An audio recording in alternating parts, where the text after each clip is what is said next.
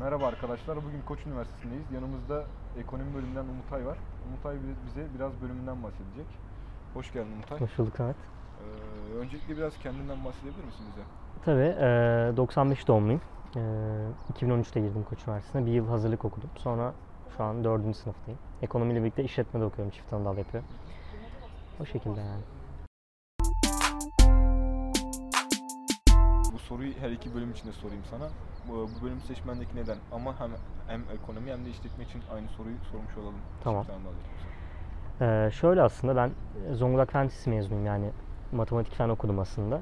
Son sınıfın yani lisenin son sınıfında YGS'den sonra eee, üniversite üniversitenin daha önemli olduğunu düşünerek yani bölümden ziyade eee, Koç Üniversitesi'ne geldim. TM'de puanım daha iyiydi o yüzden ekonomiden girdim. Ya amacım aslında girdiğim zaman endüstriye geçmekti, endüstri mühendisliğine geçmekti ama sonra hem bölümümü sevdim hem mühendislikten ziyade sosyal bir bilimin daha bana uygun olduğunu düşündüğüm için ekonomiyi seçtim.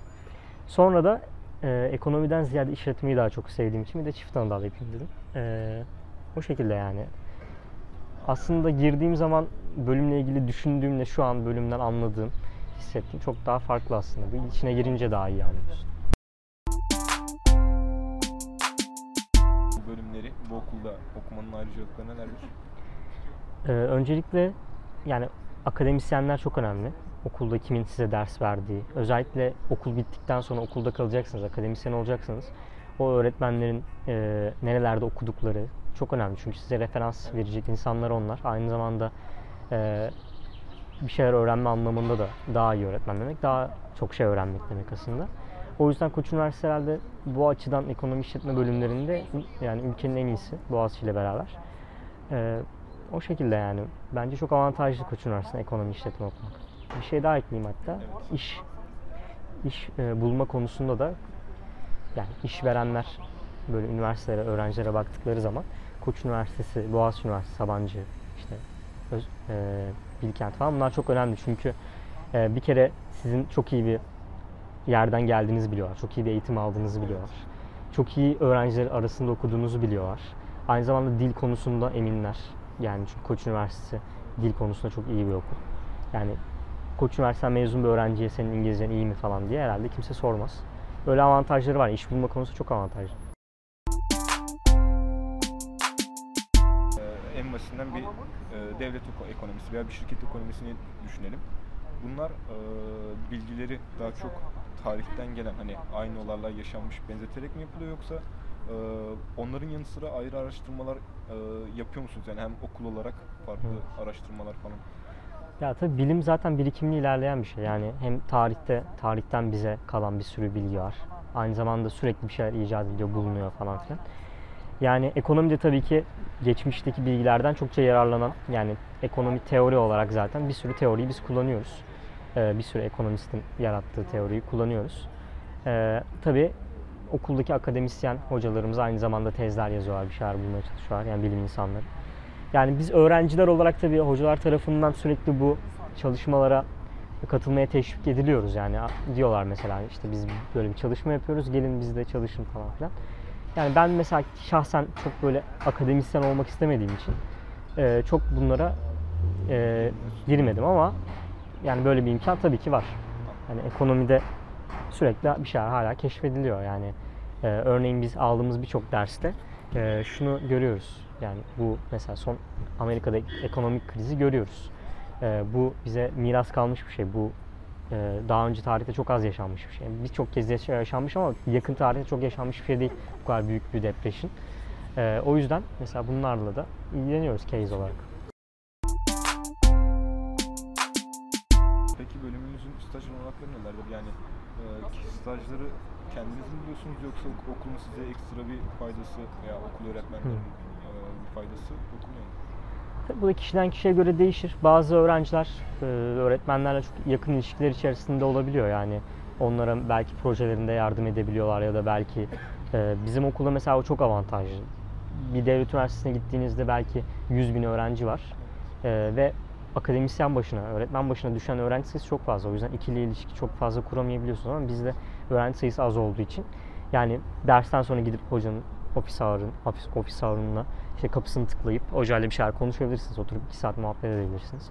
O yüzden böyle ilişkiler e, geliştirirseniz hocalarla tabii ki o sizi mesela bir yerlere önerebilir işte. Sonuçta hocalar sadece burada çalışmıyorlar. Yani bazıları e, normal şirket geçmişi de olan hocalar. Yani sizi bir şirkete, bir arkadaşına önerebilir diyebilir yani burada staj yapabilirsin falan filan diye. Yine benim de öyle bir örneğim yok ama arkadaşlarım var böyle örneği olan. Benim açımdan stajlarımı kendim buldum hep. Ya da ben e, Koç Üniversitesi'nin Anadolu Bursiyerleri programıyla girdim. Anadolu Bursiyerleri programıyla girdiğim için mesela ilk yıl bana burs veren şirkette staj yapmıştım. İkinci yıl Anadolu Bursiyerlerine yardımcı olan bir e, YASED diye bir e, kurum vardı. Onlar koza projesi yapmışlardı. Onlar mesela öyle bir staj olanağı sağlamışlardı. Mesela son stajımı da ben şu an bu yıl arıyorum. Onu da kendim başvurularla yapıyorum. Mesela e, Nielsen şirketine başvurmuştum. Başvurduktan 3 gün sonra geri dönüş geldi. Kabul ettiler. Ben birkaç şirkete daha başvurduğum için şu an e, değerlendirme aşamasındayım. Yani kendim buldum yani son stajı. Bölümün için iş hayatında aranan özellikler nelerdir? Ee, ben ekonomi için ayrı, işletme için ayrı cevaplandırayım.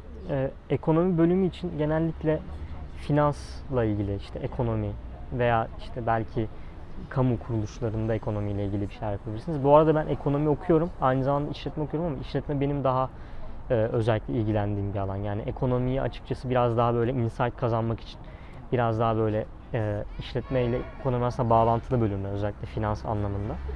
E, biraz daha böyle çevreyle alakalı bilgimi arttırmak için okuyorum ekonomi. İşletmeyle daha e, ilgiliyim.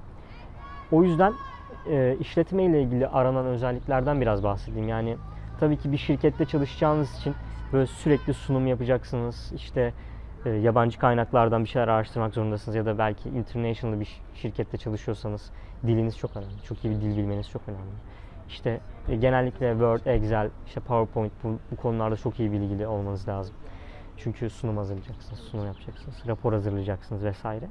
Aynı zamanda yani e, tabii takım oyununa çok yatkın olmanız lazım. Çünkü genelde projelerde takım olarak çalışıyorsunuz. Yani bir yazılımcı belki tek başına bir yazılım yapabilir ya da bir mühendis belki kendi projesiyle ilgili tek başına çalışabilir ama yani işletmede tek başına çalışmak ya da bir projede, bir şirkette tek başına çalışmak diye bir şey yok o yüzden e, takım oyunu önemli.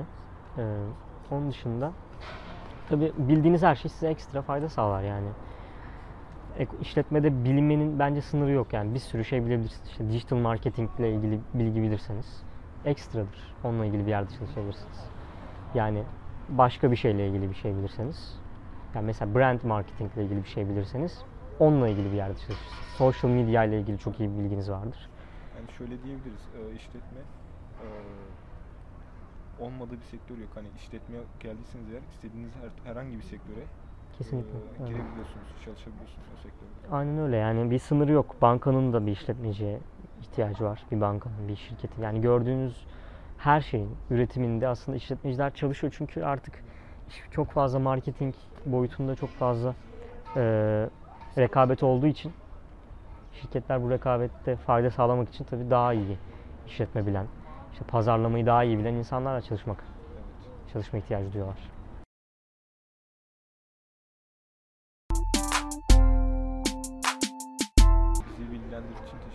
ज़्यादा।